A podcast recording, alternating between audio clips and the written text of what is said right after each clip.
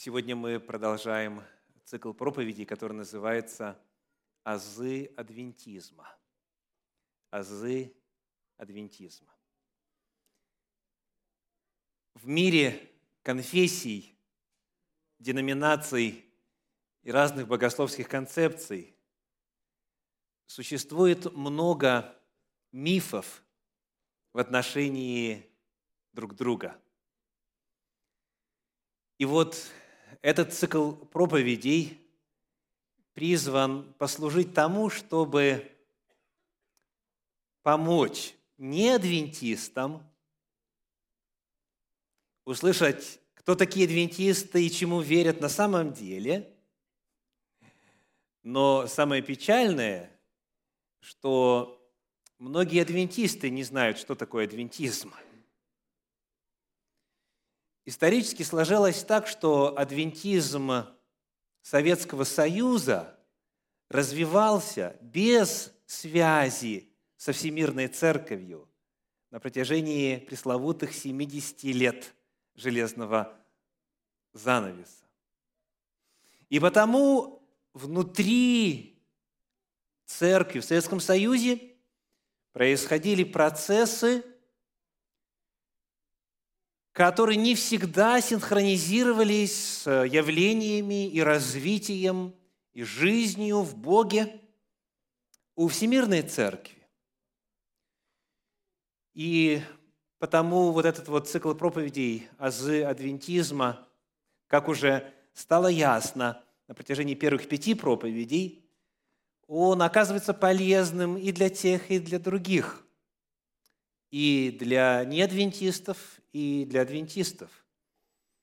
Потому что, к сожалению, доступ к информации десятилетиями был ограничен для некоторых из вас в том числе. И потому часто вот та версия адвентизма, которая была в вашей поместной общине, или в вашей области, или в вашей стране, она может иметь свои особенности и может быть лишена информации и знания, которые есть у Всемирной Церкви, от, от которой мы были в силу исторических реалий оторваны. Итак, азы адвентизма. Сегодня проповедь шестая называется «Суть Трехангельской вести». Суть Трехангельской вести. Когда звучит фраза «Трехангельская весть», что вам видится? Вот создайте сейчас ментальный образ. О чем Трехангельская весть? В чем ее весть, в чем ее призыв, в чем ее цель, в чем ее суть? Я слышу разные ответы, и это вполне ожидаемо. Давайте вначале вспомним, где она находится, прочитаем ее текст и попытаемся осмыслить суть Трехангельской вести. Итак, книга Откровения. В какой главе содержит Трехангельскую весть? В какой? четырнадцатой. Большое спасибо, что отвечаете, отвечаете активно. Может быть, кто-то знает, в каких стихах. Начиная с шестого стиха и заканчивая каким? двенадцатым стихом. четырнадцатая глава, стихи шестого по двенадцатый. Для начала прочтем.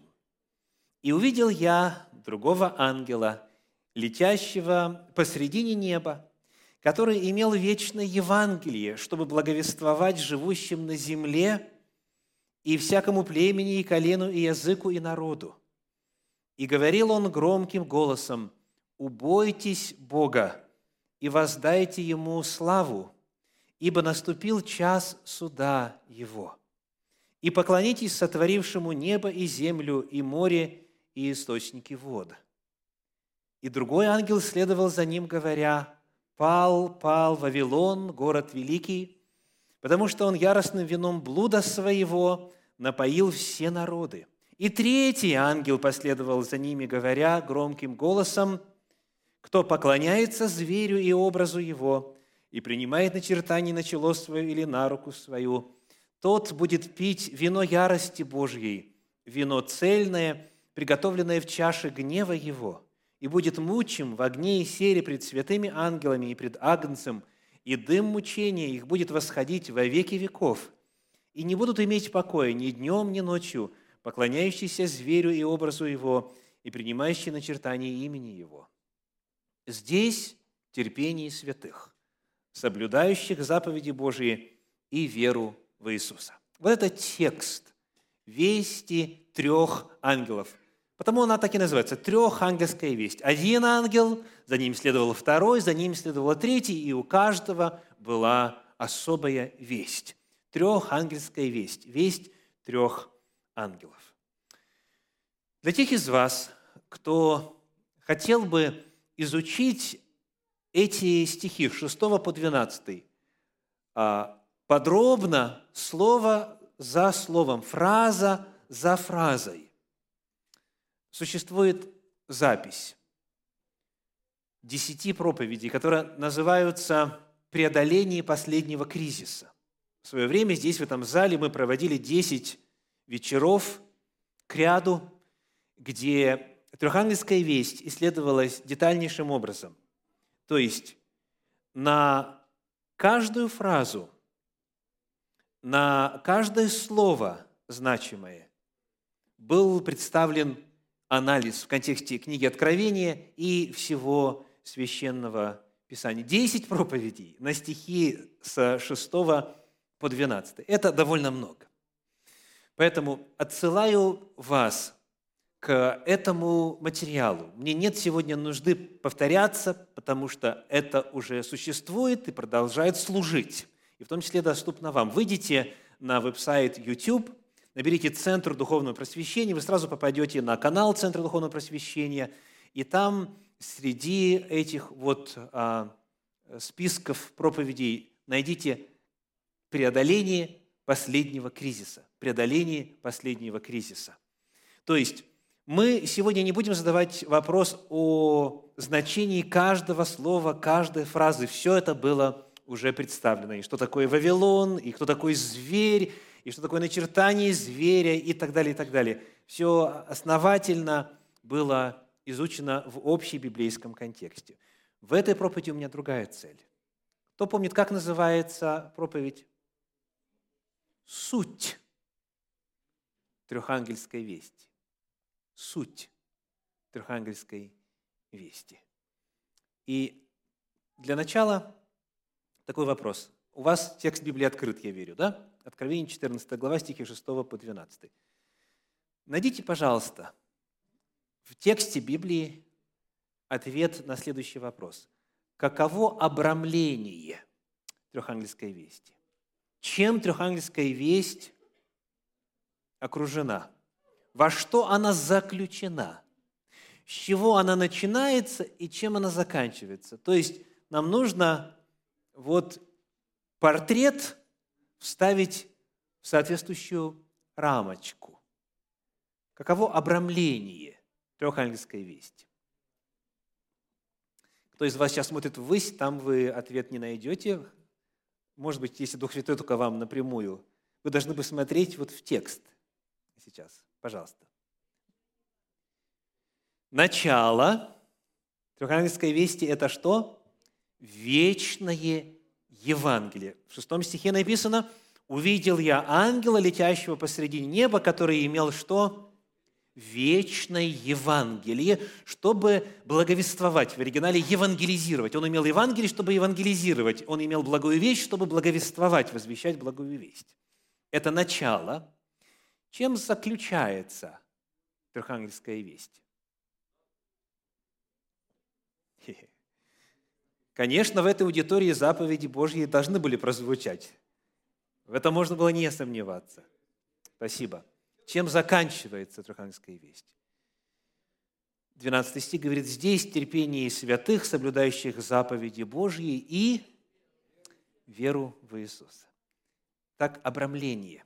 Вечное Евангелие и вера в Иисуса. Вот эта фраза «вера в Иисуса» нуждается в уточнении, и некоторые из вас знают, что говорит на самом деле подлинник. Какая фраза? «Вера Иисуса». Да, «вера Иисусова». Не вера в Него, не вера в Иисуса, а вера Его, вера Иисуса, двенадцатый стих, последние слова. Как и сказано в переводе «Живой поток», веру Иисуса.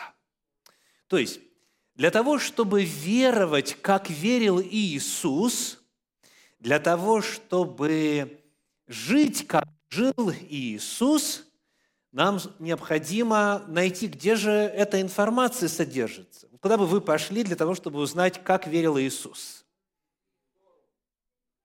Куда бы вы пошли? Где описывается, как верил Иисус? В Евангелиях, согласны? Евангелие от Матфея, Марка, Луки и Иоанна. Четыре документа, описывающих, как верил Иисус, во что верил, чему учил, как жил, куда ходил и так далее, и так далее. Согласны? То есть, Трехангельская весть начинается с Евангелия, и оно по природе какое? Вечное, и заканчивается Евангелием.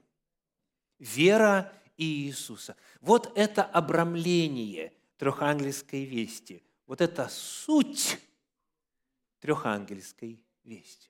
Это благая весть от Бога, от вечного Бога, неизменного Бога, который прежде вековых времен дал обещание вечной жизни, который прежде создания мира дал нам благодать, который прежде создания мира отдал самого себя в жертву. И потому он есть агнец, закланный когда? Прежде создания мира. Он есть агнец, предназначенный прежде создания мира. Евангелие по своей природе вечно. И Трехангельская весть – это весть Евангелия. Она начинается и заканчивается Евангелием. Поэтому, дорогие, когда мы говорим о сути Трехангельской вести, если кто-то, проповедуя или пытаясь проповедовать Трехангельскую весть, не проповедует благую весть, если кто-то не проповедует, говоря о Трехангельской вести, вечное Евангелие, то эта проповедь не является провозглашением Трехангельской вести. Возможно, это заявление слишком сильно звучит, но, тем не менее, это то, что говорит Священное Писание. То есть, иными словами, когда ангел говорит «убойтесь Бога», он что провозглашает? Евангелие. Поэтому этот страх Божий нужно понять в контексте Евангелия. Когда сказано «наступил час суда», вам повестка в суд, радуйтесь, да? Надо так это интерпретировать, чтобы это было благой вестью. И если это не благая весть, значит, человек искажает Слово Божие. За свою жизнь я услышал немало проповедей на тему Трехангельская весть. И, к сожалению, не всегда, к сожалению, не всегда это было благой вестью. А это должно быть Евангелием. Это главное, это природа этой вести, это суть, это содержание. Итак, мы посмотрели на вопрос обрамления. Трехангельская весть начинается и заканчивается Евангелием. Это контекст. Это контекст, это основа, это базовые предпосылки. Теперь давайте посмотрим на литературный контекст. Скажите, что следует сразу за описанием вести трех ангелов? Когда вот заканчивается двенадцатый стих, что дальше? Каков литературный контекст? Что следует после этих стихов в повествовании книги Откровения? Давайте читать стихи тринадцатый и четырнадцатый. «И услышал я голос с неба, говорящий мне, напиши, отныне блаженны мертвые, умирающие в Господе. Ей, говорит Дух, они успокоятся от трудов своих, и дела их идут вслед за ними. И взглянул я, и вот светлое облако, а на облаке сидит подобный Сыну Человеческому, на голове его золотой венец, и в руке его острый серп». Итак, что идет сразу же после того, как заканчивается звучание вестей трех ангелов? пришествии Иисуса Христа. Он, Сын Человеческий, на облаках небесных, идет на землю с серпом. И дальше сказано в пятнадцатом стихе: «Пусти серп твой и пожни, потому что пришло время жатвы, ибо жатва на земле созрела». А жатва есть, согласно учению Иисуса Христа, жатва есть кончина века. Итак, соответственно, говоря о литературном контексте «Вести трех ангелов», мы находим, что сразу же за провозглашением этой вести наступает второе пришествие Иисуса Христа. Соответственно, теперь вопрос: для какой эпохи, для какого периода звучат эти вести?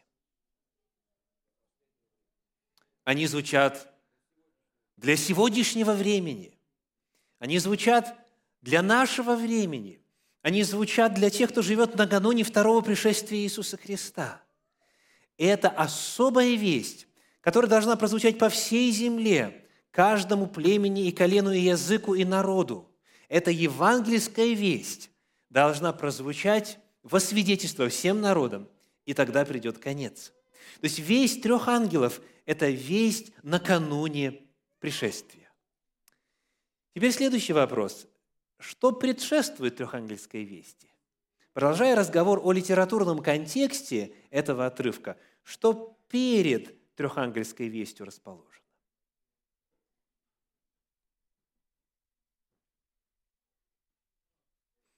Знаете, как часто бывает, вы разговариваете с человеком, на какую-то тему идет вроде бы такая ясная канва мыслей, и тут вдруг ни с того ни с сего он начинает говорить на какую-то тему, и вы так внутри думаете: или у меня с логикой что-то не то, или я что-то, чего-то не знаю, или я не в курсе, но о чем это он? Так? Мы предполагаем, что когда идет речь, в особенности, когда идет рассказ.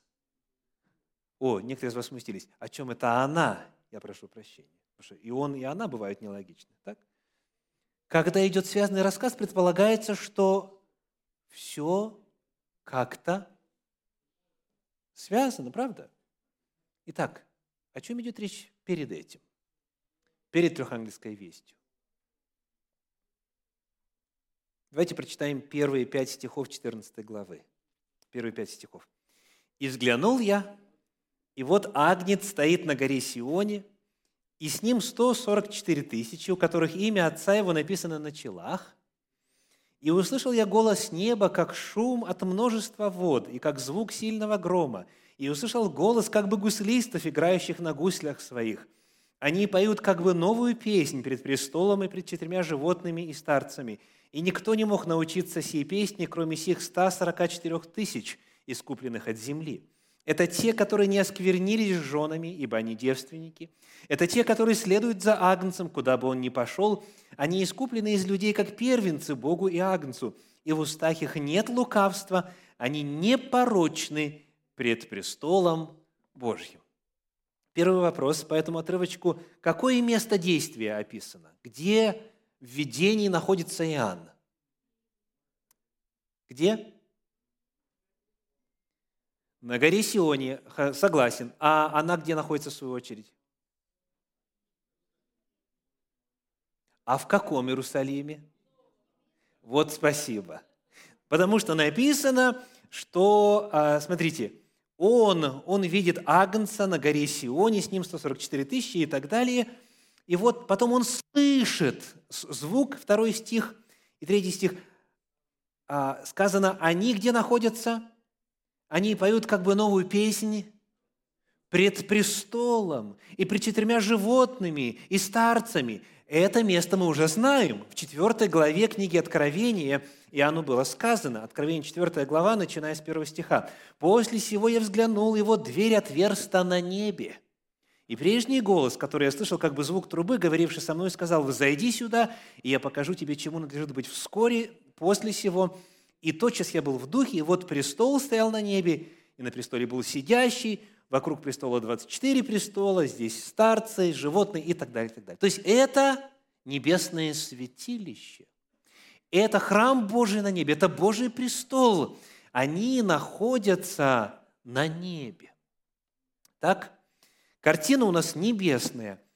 И э, таким образом голос раздается с неба, местоположение указано пред престолом. Какая-то у нас небесная картина. Так? Что же там происходит у Божия престола? Вот эти люди искупленные, чем они занимаются? Они славят Господа. Как славят? Второй стих. «Как шум от множества вод и как звук сильного грома». И они на музыкальных инструментах играют и поют. Вот сегодня уровень громкости у нас во время словословия даже и близко не подошел к тому уровню громкости, который здесь описан. Согласны? Когда гром гремит, это уже громко, а здесь сказано как звук сильного грома, как шум вод многих. Некоторые из вас сразу вспоминают известную историю об экскурсии, которая стоит у Ниагарского водопада. Да? Вот когда стоишь и, и много вод рядом, ничего не слышно. Ничего не слышно. То есть они славят Господа, они играют и поют очень-очень-очень громко. И вот подобно тому, как некоторые из вас и многие другие задают вопрос, а с какой стати? Чего вдруг вот так вот? Ну, спой тихонечко, ладно, там уж потерпим, да? А почему так вот громко? Почему так вот ярко? Почему во всеуслышание? Чего не поют?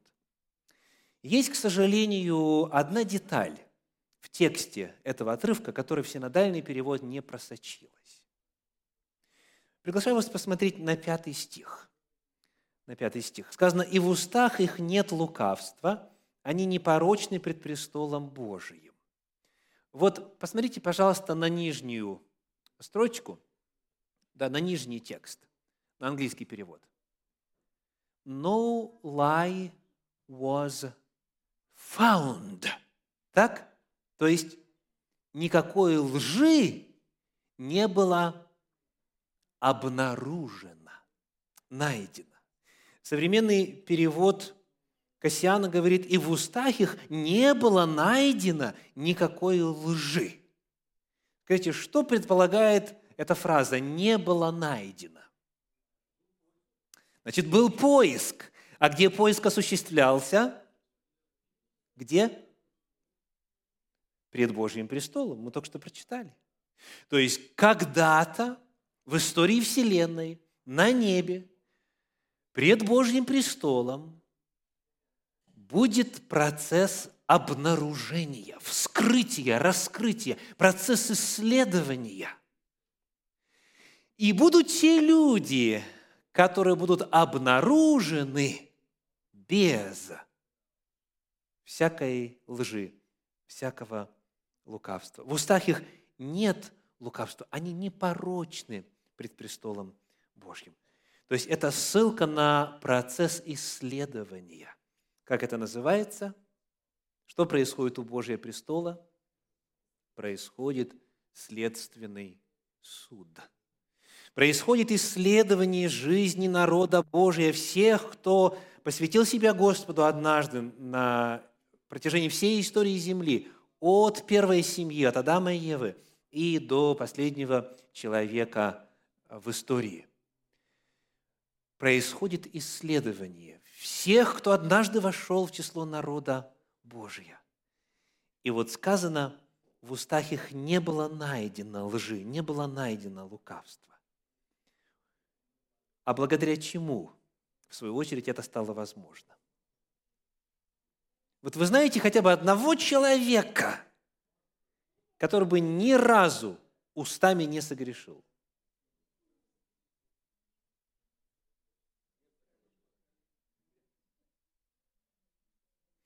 А может быть, чуть-чуть потерпим, и появятся такие люди? Я сейчас вопрос не задаю о том, возможно ли достичь совершенства. Я задаю вопрос по тексту, вследствие чего они найдены какими? непорочными. Непорочными, дорогие, то есть без греха. Благодаря чему? А докажите мне из Библии, мы конкретный отрывок сейчас изучаем. Что текст говорит?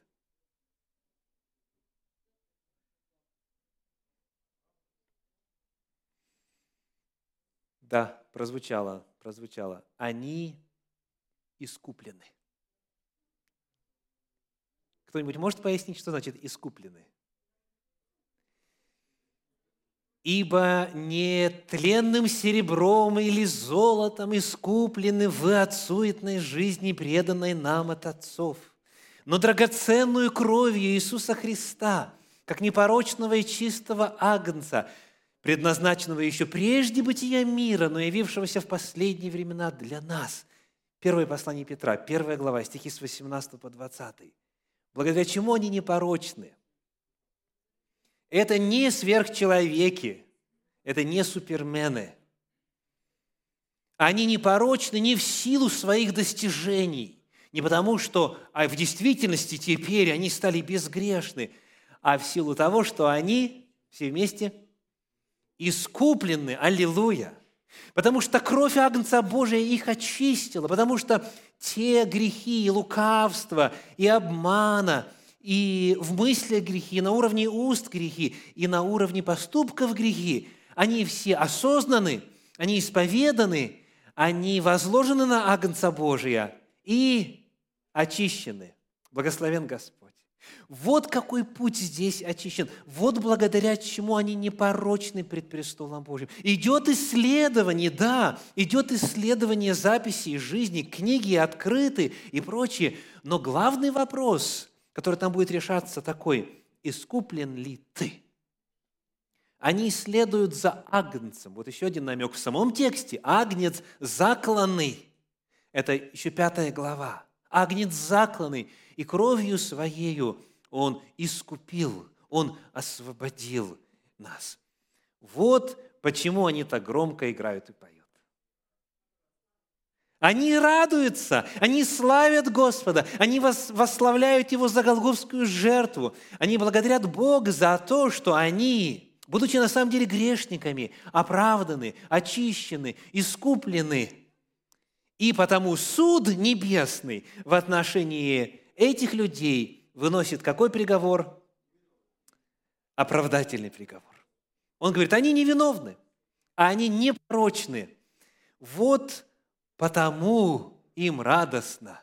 Вот потому они так громко поют. Человек искупленный, человек, осознающий Божью милость и бездну своей греховности, человек, признающий свою безнадежность и обретший в Господе милость и прощение, он обязательно будет славить, даже если он и родом из северных краев, где люди менее эмоциональны, чем на юге. Он обязательно будет славить Господа. Он будет радоваться. И он очень громко будет это делать. Итак, что у нас предваряет весть трех ангелов? Евангелие. Евангелие о том, благая весть о том, что перед пришествием Иисуса Христа на небе будет идти что? Судебное следствие. Жизни всех святых Всевышнего будут исследованы. И в отношении тех, кто искуплен кровью, всех тех, кто принял жертву Агнца, исповедал свой грех, будет вынесен оправдательный приговор. Аллилуйя!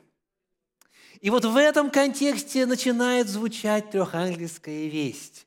Он имел вечное Евангелие, чтобы благовествовать его. И вера Иисуса – это то, чем трехангельская весть заканчивается. Скажите, откуда эта картина? Где уже раньше мы такое видели в Священном Писании?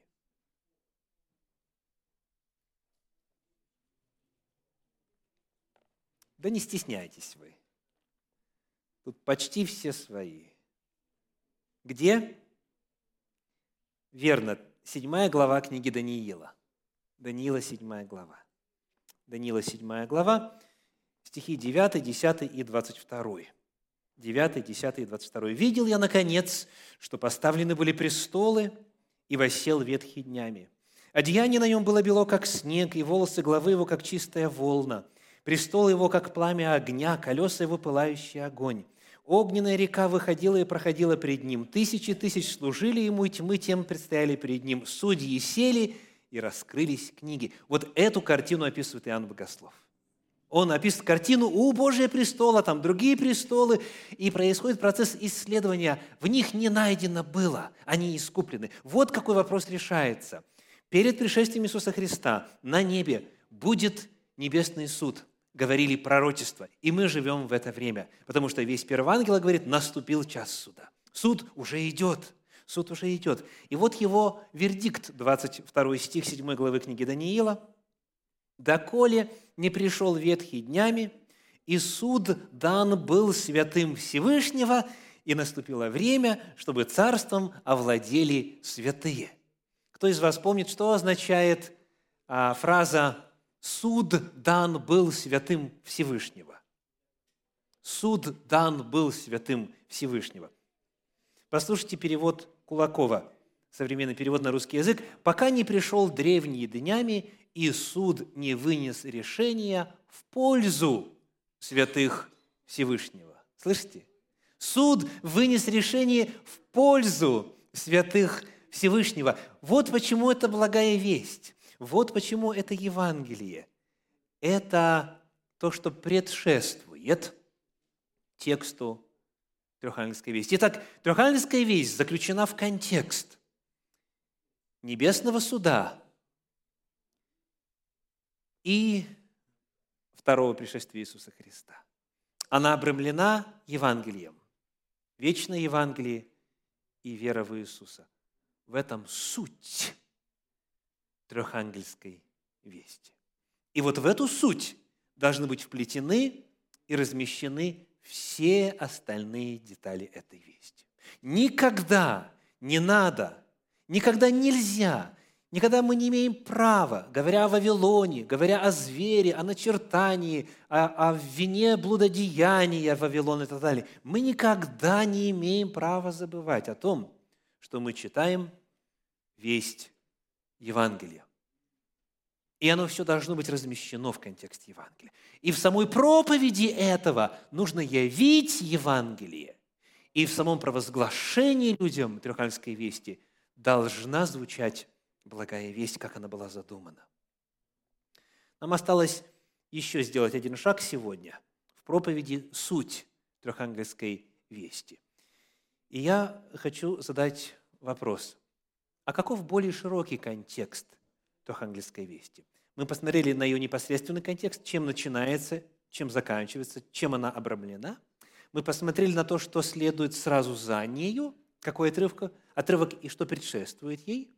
А вот если посмотреть в целом, частью какого видения является этот эпизод в книге Откровения? Каков более широкий контекст Трехангельской вести?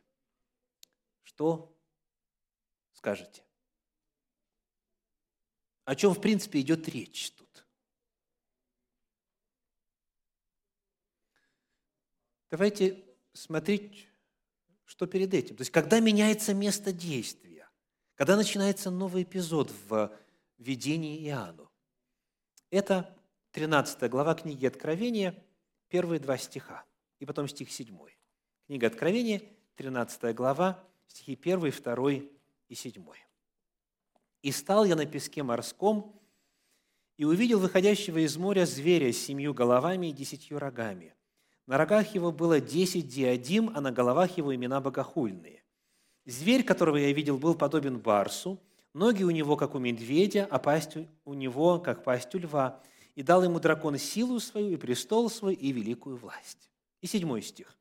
«И дано было ему вести войну со святыми и победить их, и дана была ему власть над всяким коленом и народом, языком и племенем». Перед нами мрачная картина. Мрачная картина.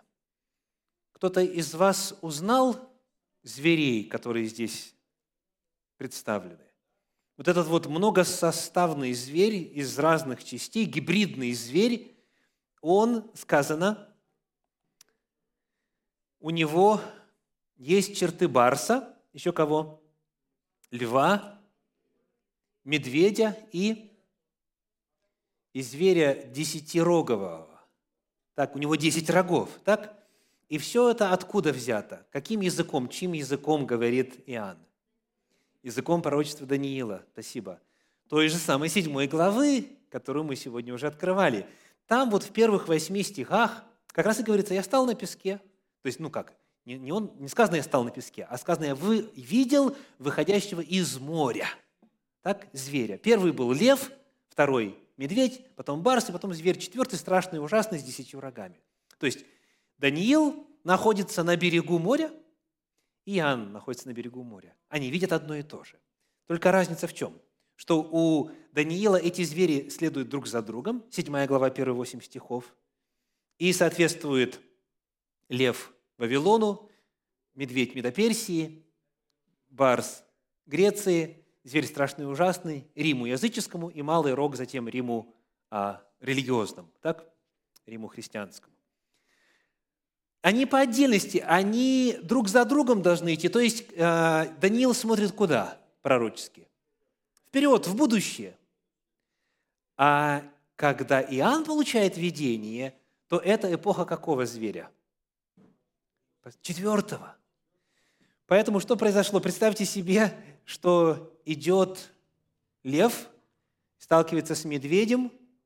Когда Вавилон был завоеван Мидо-Персией, что произошло? Слияние. То есть это теперь уже гибрид двусоставный. Это лев и медведь. Потом Греция ту же самую территорию завоевывает, уже барс. И потом Рим ту же самую территорию завоевывает и, естественно, расширяет. Это зверь уже десятирогий. То есть этот зверь, которого видит Иоанн, он находится на том этапе, когда уже на рогах десять диадим. Значит, Римская империя уже распалась на десять частей, и эти десять частей варварских племен уже царствуют. Так? Вот какое время он видит. Он видит эпоху Малого Рога. Он видит мрачное Средневековье. Но не это самое главное сейчас. Нам важно увидеть, что Иоанн находится в том же контексте, что и Даниил. И вот после, этих, после череды этих царств, от Вавилона до Малого Рога, до христианского Рима, после этого девятый стих говорит: «И я увидел, поставлены были престолы». То есть идет суд, а после суда, помните, что? Давайте читать книгу Даниила, седьмую главу, одиннадцатый стих. Следующий стих, который описывает, что было в итоге суда. Итак, Даниила, седьмая глава, одиннадцатый стих. «И видел я тогда, что за изречение высокомерных слов, какие говорил Рог, зверь был убит в глазах моих, и тело его сокрушено и предано на сожжение огню». Стихи двадцать пятый и двадцать шестой. «И против Всевышнего будет произносить слова, и угнетать святых Всевышнего. Даже возмечтает отменить у них праздничные времена и закон, и они преданы будут в руку его до времени и времен и полувремени. Затем воссядут судьи и отнимут у него власть губить и истреблять до конца». Один результат небесного суда мы уже с вами озвучили. Это оправдание святых Всевышнего. А еще один результат суда какой? Осуждение богопротивных сил. В первую очередь, Малого Рога, так? Который хотел изменить, возмечтал отменить праздничные времена, закон, который преследует святых Всевышнего. То есть Иоанн видит ту же самую картину, что видит Даниил, но дополняет ее дополнительными откровениями. Появляется еще один зверь с агнчими рогами, о чем сегодня у нас нет времени говорить. Мне важно показать, что и у Даниила, и у Иоанна одна и та же последовательность действий. Вавилон, Мидо-Персия, Греция, Рим, Малый Рог, потом Небесный суд, потом пришествие. И вот в результате этого Небесного суда святые Всевышнего оправданы, те, кто омылся кровью Агнца, те, кто исповедал свои грехи, а зверь и Малый Рог осужден. Поэтому, когда мы возвращаемся с вами к четырнадцатой главе книги Откровения, чтобы понять суть Трехангельской вести, давайте снова посмотрим на четырнадцатую главу стихи с восьмого по десятый. Скажите, о чем вторая весть ангела? Что говорит второй ангел? четырнадцатая глава, восьмой стих. «Пал, пал Вавилон, потому что он яростным вином блуда своего напоил все народы». Это что? Какова природа этого, этого провозглашения? Это вердикт, дорогие мои. Это вердикт. Это приговор суда. У Даниила сказано, что вот за все эти действия богоборческие Малый Рог был осужден. Так? Зверь был осужден. Отнята у него власть. То же самое говорит Иоанн. Пал, пал Вавилон. Это результат Небесного суда. У Небесного суда две цели. Защитить избранных Божьих, оправдать их. И, во-вторых, произвести суд и Божье мнение высказать в отношении тех, кто преследовал народ Божий.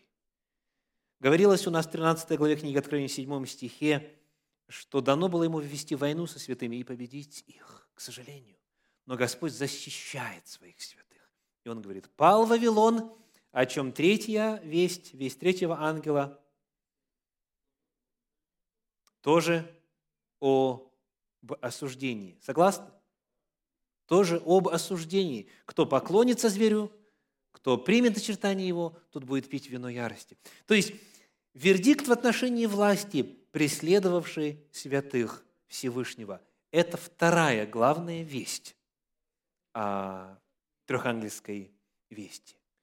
Для святых Всевышнего это благая весть, потому что они, во-первых, искуплены, а во-вторых, избавлены от преследования Малого Рога. Они избавлены от притязаний Вавилона, они чисты от лжеучения Вавилона, они свободны от притязаний зверя, они верны Господу, и это дело небесного суда. Господь показывает, что там, на небе, для святых Всевышнего есть помощь, есть поддержка, есть сила противодействия. Потому не нужно бояться никаких сил ада, никаких лжеучений, никаких попыток. Мы в надежных руках, потому что когда суд дан святым Всевышнего, то тогда наступило время, чтобы царством овладели святые. Итак, сегодня наша тема – суть трехангельской вести. О чем трехангельская весть? Это весть о Боге, о Его спасении, о Его искуплении, о Его защите. Это весть Евангелия, это весть спасения, это весть о том, что Господь стоит за своих. Он не даст их победить. Это весть о том, что в Иисусе Христе есть решение всех грехов и искупление всякому, кто желает войти с этим Господом в отношения завета и исповедать свои грехи. Вот это суть трехангельской вести. И вот это нужно иметь в виду всякий раз, когда мы читаем, слушаем или кому-то ее возвещаем. Аминь.